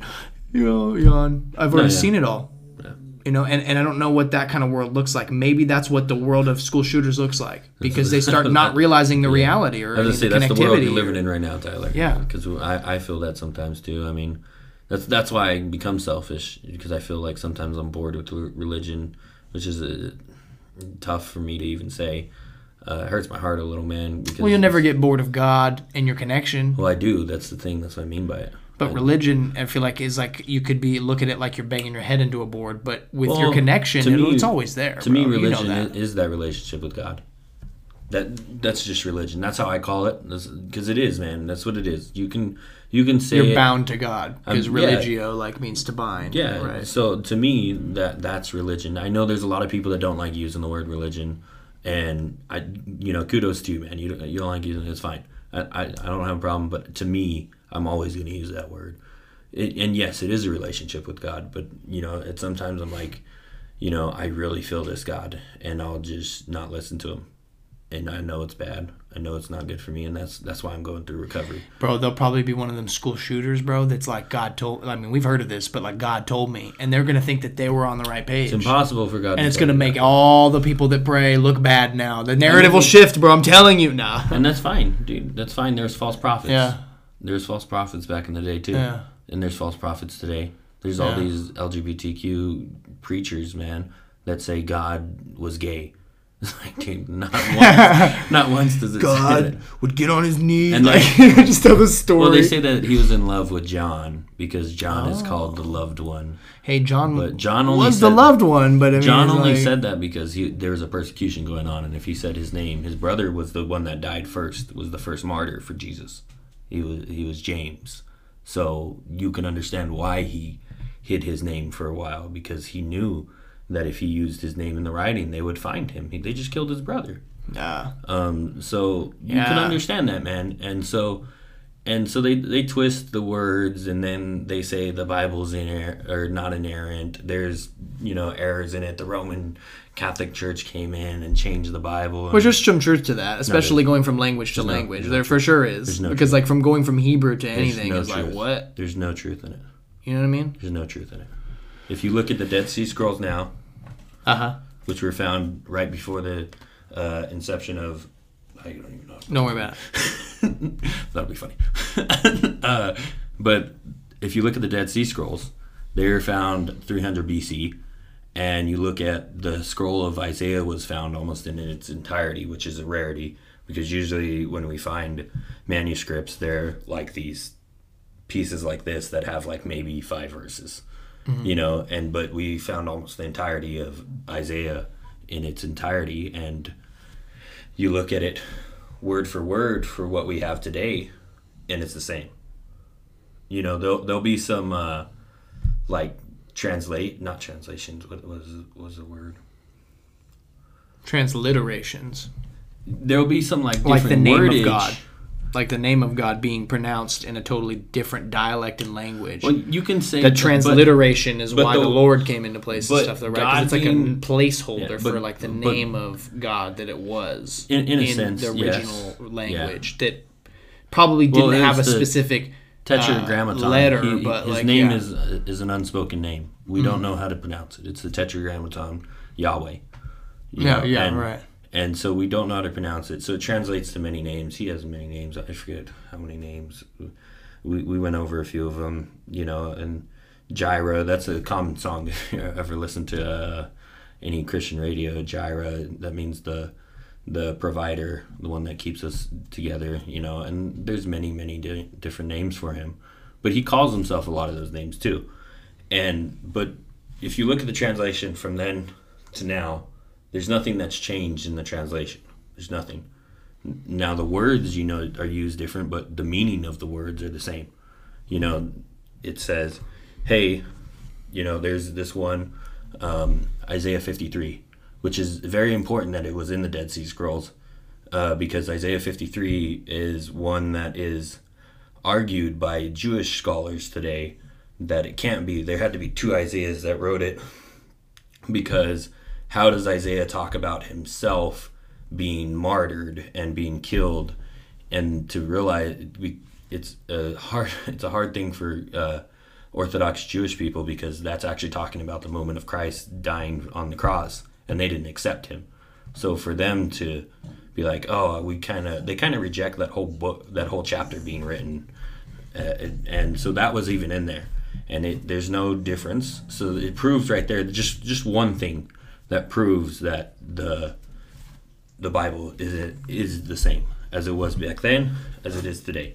There has been no difference. If you look at Greek scholars today that take the Greek manuscripts that we do have, written in 300 AD that we have, uh, they're the same translation if you translate it to today. You know, uh, so the, there is no errancy in the Bible. The people that say that are are not willing to accept the evidence that is given to them. Uh, and it's almost factual that it, you know, it, you go to scholars and they'll say it's the same. Now there may be some like, like I said, different uses of words because it's hard to translate this word. Like the word love, for instance, there's five different words for love in the Greek. That's what I meant about the word transliterate because Yeah. it's not necessarily a translation, and I feel like I get that a lot with Spanish. As I try to correlate my English background into like speaking Spanish, often I find Mm-hmm. myself realizing like it's not direct. It's not so much as easy as just saying like I am uh, happy. It's like you know A lot of it's backwards. yeah, you know, say- feliz, yeah. you know, felicidad, you know, whatever. And you would you would put things totally different, and therefore it's translated, but it's transliterated. If you really want to break it down, that's the transliteration, right? Uh-huh. And that's I feel like what you're talking about because like love could have meant a few different things. Well, they had, right? like, it could be a different word meaning this this this thing that comes over you that you feel this great connectivity. It could mean that. It could mean uh, that they made love. Like you know, it sounds weird, but like some of these different transliterations could mean different ways of the use of the term, right? And we're talking from a long time ago too, where humans were different. Humans spoke different. Yeah, you know, well, humans they uh, had different clothes different, and, and, and different ways of like carrying out tasks with maybe less refined tools and, and all this stuff. You know. Yeah, I mean, like, uh, So like to get it exact has been a journey, and a lot of people have been working hard to do that for a long time. But there are probably some parts that are like not necessarily wrong, like where someone took it and fucked with it. Uh-huh. It's just there. There was this inevitability of when it's being transliterated that some words we're gonna run with this version of what this what they meant by this. You know, Yeah, I think there's there's because imagine scholars even today, which we like to say that we hold them higher to like a higher level of uh-huh. uh, knowledge and understanding because we have doctorates and masters and all that uh-huh. stuff, right? But I mean, gosh, back then those scholars reason, were were they really that good? Like I don't know, or were they better Well, they don't Right. back then. Some of them, I mean, because they were like monks and there's shit, cases basically? there's cases from that you could say they're better and that they were they're better now either way but back then they had re- the resources you know they had certain things that we can't find today until the dead scrolls dead scrolls were found until the dead sea scrolls were found we couldn't really go back to the king james version and do uh, like he did in 1611 and like do a full search because they found proper ones that we don't have access to anymore of the manuscripts until we got to uh, you know the Dead Sea Scrolls being found in uh, 1946 and or was it 47 but the year before Israel was uh, conceived as a nation they found the scrolls and uh, they're like oh this you know shows the the inerrancy of the Bible right here and plain as day. And now that's something that we could lift off our chest I mean, there's also another. there's also a bunch of other things because all the prophecies that came true in the Bible, right there, just just by that, you're like, okay, and just the the prophecies that came true about a man named Jesus that came from Nazareth during the same time that was a Jewish man. The the fact there's like 50 prophecies that he had to fulfill, and we can prove today, it would be hard pressed to to solidly agree today that Jesus didn't even exist there's proof that Jesus existed during the time that the Bible talks about and did certain things that the Bible talks about. There's proof in that. Yeah. And it's almost impossible to ignore it. Um, so, so to say that the Bible is, uh, you know, has error and has been misconstrued and stuff is kind of a, you're just not willing to accept what the Bible says because it scares you. It doesn't go with what the way you think is but the Bible hasn't changed, and really it becomes a faith thing. Do you believe it or do you not? Like, and a lot of people at first won't believe it, or will believe it because their parents, and then fall away, mm-hmm. or stuff like that. Or and but when you actually read it, and then you look at history, and then you look at what has happened, and you're like, wow, these things really did happen. These there's evidence of it. There's archaeological finds of it you know, I'm just saying the two, you know, major things that have happened. There's Right. many, many, many other ones. Like one just happened in 1986, finding the silver scroll, and it was like another priestly scroll that was found, and you know, It was the Book of Enoch, right? That's the no, one. no, that- no, no, no, that's not. No, all these uh, to me, all these uh, shoot apocrypha books, you can't believe in because they don't line up with the rest of the scripture. That's why they weren't taken in in the first place during the Council of Nicaea. I think it was like 300 A.D. Uh-huh. And that that's where you kind of had the first council to accept the books of the Bible. Which ones were the books of the Bible? And they had very tight criteria. You know, it had to be written in the first century A.D. It had to be written by people who actually experienced them. It had to be you know consistent with God's the rest of God's word because at that time it was proof that the Jewish Bible is true. There's no arguing it.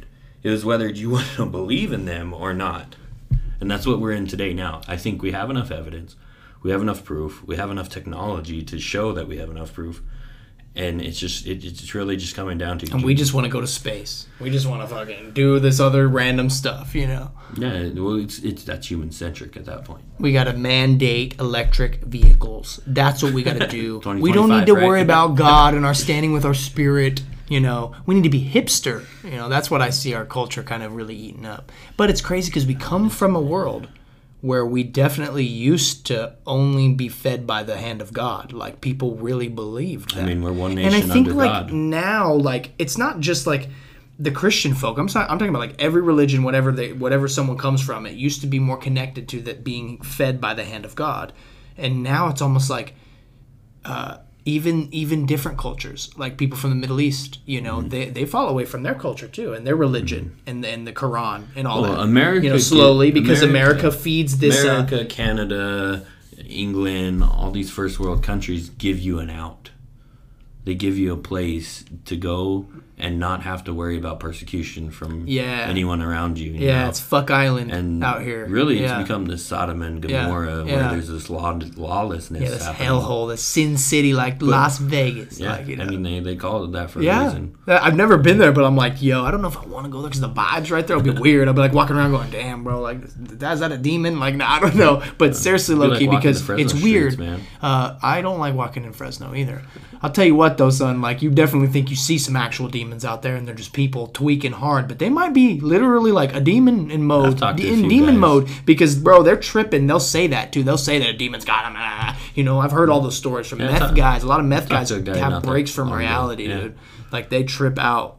Yeah, and they're like permanently like that. I talked to this lady at the hardware store today I don't think they're permanent. They and she told me right about thing. her you know because i was talking about something and then somehow suicide came up and she told me that her brother and her son committed suicide i was like what and i didn't know what to say to her then she started telling me more about how her son he like started getting into meth somehow when he was a teenager Uh-huh. and was having like bipolar episodes Mm-hmm. slowly got off the meth was fu- like his brain was permanently like damaged from smoking too much dope like in a short amount of time or something like you know Mm-hmm. and uh, has like a break one day lights himself on fire with gasoline in front of her you know and she had to like see that and not know what to do and she was explaining to me how it was like it wasn't him anymore though like so she Mm-hmm. doesn't really like be like oh he hated his life that much it was more like he just had a snap moment where he was no longer himself Yeah, and was just ready yeah. to take himself out The hey, demons are real, man. Uh, if you went look up in back, flames, if you look back on them, they believed in demons hardcore. Like that was the thing that people can be possessed, man. They they can be possessed, yeah and so that's one reason why Jesus was not accepted, because he went and, and helped the people that had demons and freaked yeah everyone out because no one had that authority because he was God. So no one could have that authority other than God. And so they were freaked out. And even if they didn't believe in the religion, they only they all thought only gods could do this. right And so when a man came up to them, like a true man came up to them and was like, "Hey, you know, and healing people, casting out demons," it freaked a lot of people out. And the Jewish people knew he was God, and that's what Scripture says through and through that they knew he was God, but they weren't willing to change their ways to accommodate him. And so, I think we see that a lot today in like you said, you go down and you see people who have like feel look like demons, man. I mean, Yeah. I've had trips too, man. I remember taking spice. You know, I was super into doing psychedelics. Well, not I guess I consider marijuana a psychedelic. yeah i think i, I- do too bro Yeah. Well, a lot of people don't, man. They just I know, like it's I so medical. why. I was like, dude, that messes with all the chemicals in your brain. And at points, I've seen other worlds that I could not describe without it. And it's like clear as day that there had to be something out there. And I've taken spice, man, and I've come out of my body and thought I was a demon and just was overwhelmed. And so I could see where people come from. And I've talked to people where they've said that demons are over them and haunting them and they can feel their presence. And then I feel their presence and I'm like, yeah yeah, you need to pray to God right now because that's not a good presence. yeah and also their your mental health is in the shitter like Well, when, yeah. when when you're at that level like it's like oh no like i'm Uh-huh. very grateful that like dude i get sad and shit sometimes but like don't really have psychotic break from reality like you know that's not a thing like really but man i've been sad and i've had these other things that i consider like a problem the demons like you Well, know I think we see get me down that i, think hang we on see to the real reality when we have a psychotic break because this isn't reality. If it was, then we would be eternal, eternal, because we have the breath of God in us as a creation that's of some God. shit As a creation of God, we have the breath of God. We will live forever, you know. And so, I think when we see that, and that's what he says, man. You couldn't even over handle as you are right now who I truly am. Couldn't even handle it. You would, you know, die. And that's why a lot of people think that Paul went had eye problems because he saw Jesus almost in his entirety and went blind. Uh, and so, I think we disregard it because once again the existential crisis but we also regard it because of the movies the matrix and all these other world Uh-huh. other movies that we look now dude and it's like we're just a shell and and if you look at science too it almost points that we're just a shell because this world should be divisible if it's you know uh, ever going world but it, it's not. You know it never it's infinite and it, you know you can't divide it completely at a point. You, you have no more division. You know we can't explain how we even take a step. Uh, can't explain time. We can't explain all this. So obviously it points to that there's someone outside of this world that created this world so it points to a god. And it's really hard nowadays i think with the scientific evidence to disprove that a god exists. It's really hard. And and so i to me that's just more evidence that you know there is one god and it's the one of the bible. So to me that that's enough. I mean but uh i've had personal experiences too. That's enough uh for me.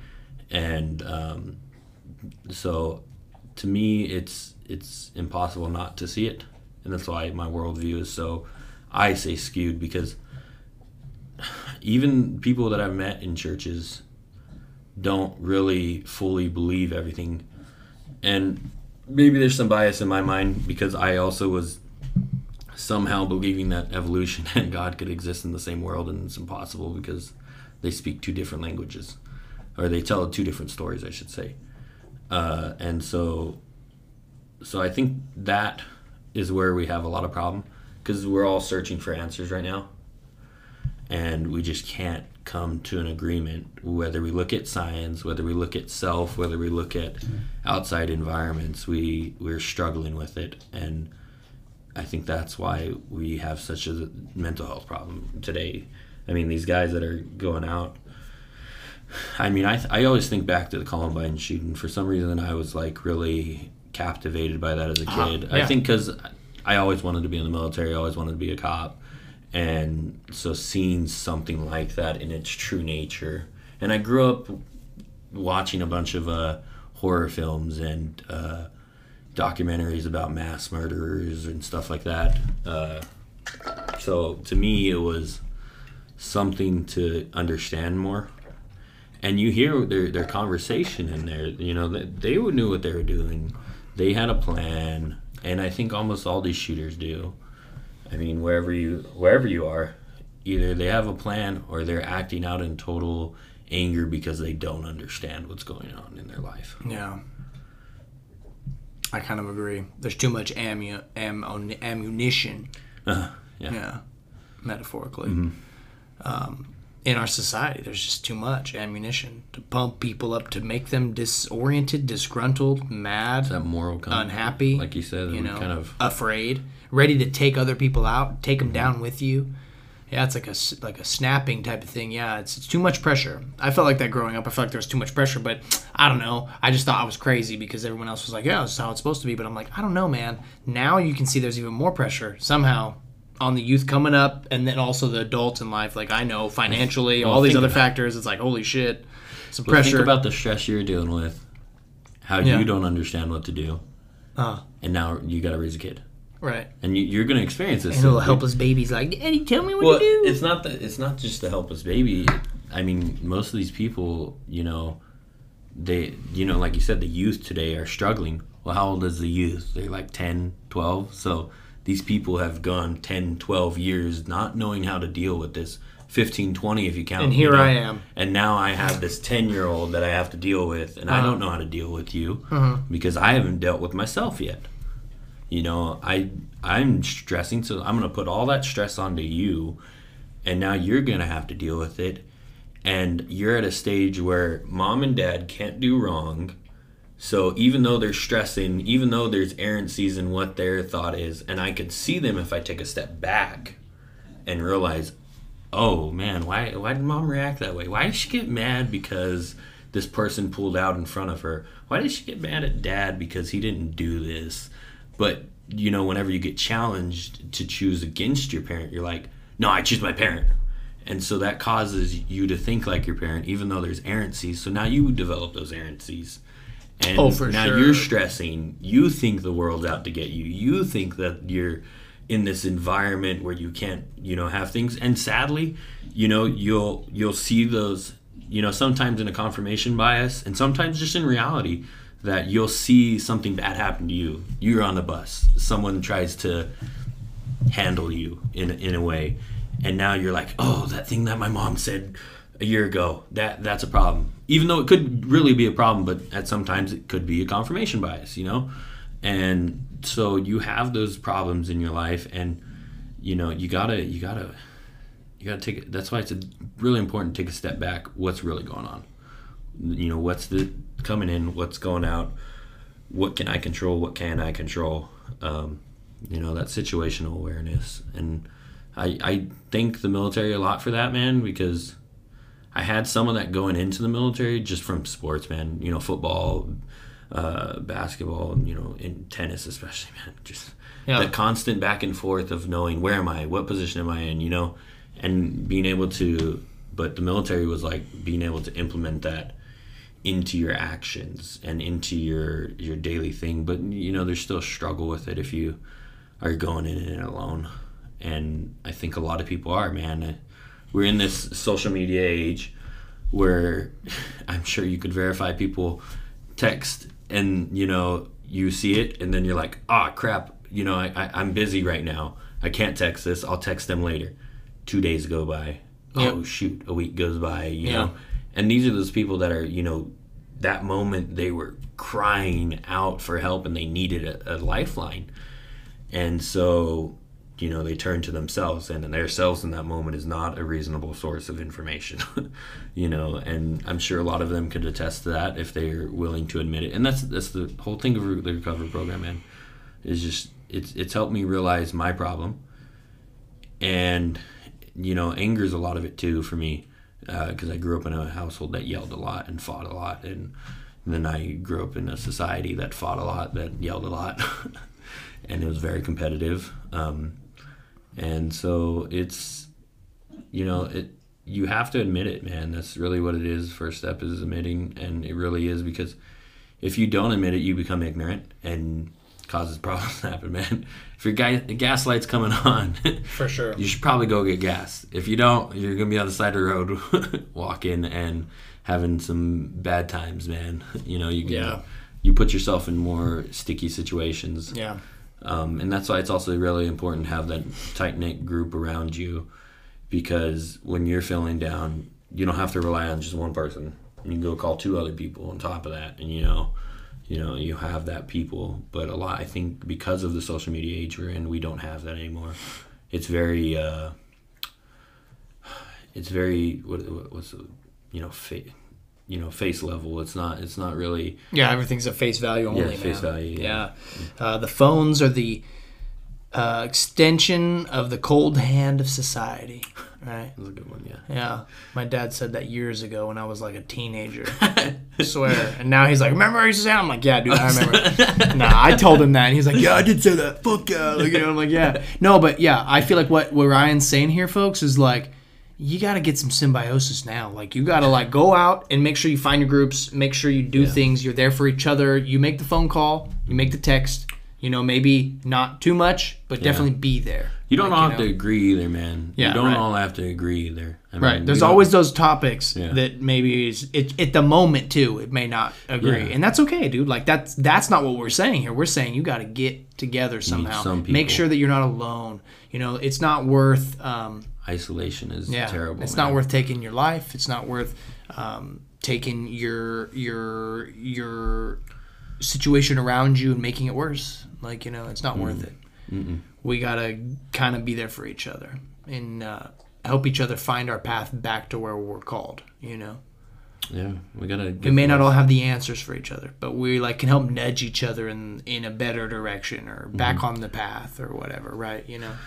Yeah, and one of my favorite words from the Greek that I've learned is agape, which is one of the translations for love, and it's a self-sacrificing love, and it's one of the most used words from Jesus, and it's you know willing to put your life down so that way another's life can be bettered. No. and it's for me it's it's one of my favorites because I'm a very selfish person because of the way I grew up and didn't ever feel like I had my time and so now I try to take my time it's terrible. but but uh, I feel a lot of people are like that, and so I try to give out as much as I can, you know. And it's not giving the whole world, man. It's giving your whole world. Yeah. You know, just whatever you have, you give to another. You don't have to agree with them and everything, man. I like I said, I, I go out and I, I talk to people that are on the streets, man. I don't give them whatever I can. You know, I don't agree with everything they say. Someone says I'm a god, and I'm like, I don't agree with you, but you know, let's talk about it. You know, or you know, how'd you get in this situation? Because I easily could have been in that situation as a kid if I didn't have great grandparents. I mean, my mom was a single mom drug addict, and I easily could have been on the streets. And that when I was a kid before my grandparents, I was on the, I was moving house to house, living with people that I shouldn't be living with, living in areas I shouldn't be living in, because we had to make ends meet. And so, I just have this huge soft part, soft spot in my heart for you know these people that need some help and need just a communication. And I think the whole world needs that right now. We need just people that are willing to talk and like truly care to talk, not like, "Hey, what's up?" You know. Mm-hmm. and not everyone is that vessel. Not everyone can be that. There's some that take that uh, that role on more heavily. Yes. And then there's those others that need that. You know, Uh-huh. it's kind of interesting, right? Yeah. But even those that become that shoulder to cry on, whatever you want to call it, that's burdening for them too, and they need to make sure Yeah. that they're watching their own load as well. Yes, What they can take. Totally agree. Don't you know. go. That's why I said give what you can, Right. not give all you Yeah. have. You know. And anyone that knows what we're talking about has been there Yeah. and seen that and how well that works out. It's it's yeah, because that'll lead down. I mean, the most happiest people are are the ones that look the most happiest are the ones that usually commit suicide. I mean, think of Robin Williams and is a great example of it because the man tried to make everyone happy. I don't know. Dang, Lila, you just cut one. Dude, I got to eat something. What Yeah. else you want to No, say? you you good, man. I think we had a great time. Um, I think so. just go out, you know, go out and care for the family member that you don't talk to anymore, man. Care for the friend that you haven't messaged in a long time, man. Um, you know, loss can happen quickly. That's not talking about suicide either. Um, Yeah, we it- could you just know, go, like get in a car crash. It yeah, could just happen I mean, right now. Yeah, I, lo- Like, I lost my brother at a young age to a motorcycle accident. So I, to me, you know, that person in your life that you've cared about could be gone the next day, and you know it may be hard, hard for you to see it today, but maybe in a week from now you'll see it, and you'll be like, "Crap, I need to call that guy, or I need to call her, or I need to call my mom, or I need to call my dad." Um, and I need to call my grandparents, man. I mean, my grandparents are getting old. I feel that sometimes, man. especially since we can too. Like we could just pick up the phone real quick and bling bling. But yeah, uh, can, go go visit them too, man. Yeah. Sometimes stopping by at someone's house, uh, unexpected, is a great thing for their lives. Um, Mm-hmm. My my thing is always pray, man. I've been shocked at how much God has answered my prayers in ways that are told me like, "Hey, go don't take out the trash today," and then trash cans outside, and I'm like, "Oh, I totally forgot." Yeah. just in the little ways, dude. But Yeah. you know, having that relationship with God, with people around you too. I mean, you get phone calls in random times when you're struggling. Sometimes I'm sure you've had it. Mm-hmm. you know, out of I nowhere. have, bro. you're just like, "Oh, dude, you calling me? I was just thinking about you." Or it's like, "Oh man, I really needed to hear that word right now." Yeah. And so, just reach out to those people that you love, and if you have anyone next to them, just tell them you love them because, you know, they're your world too, and you know you got to make their world better, not just your own.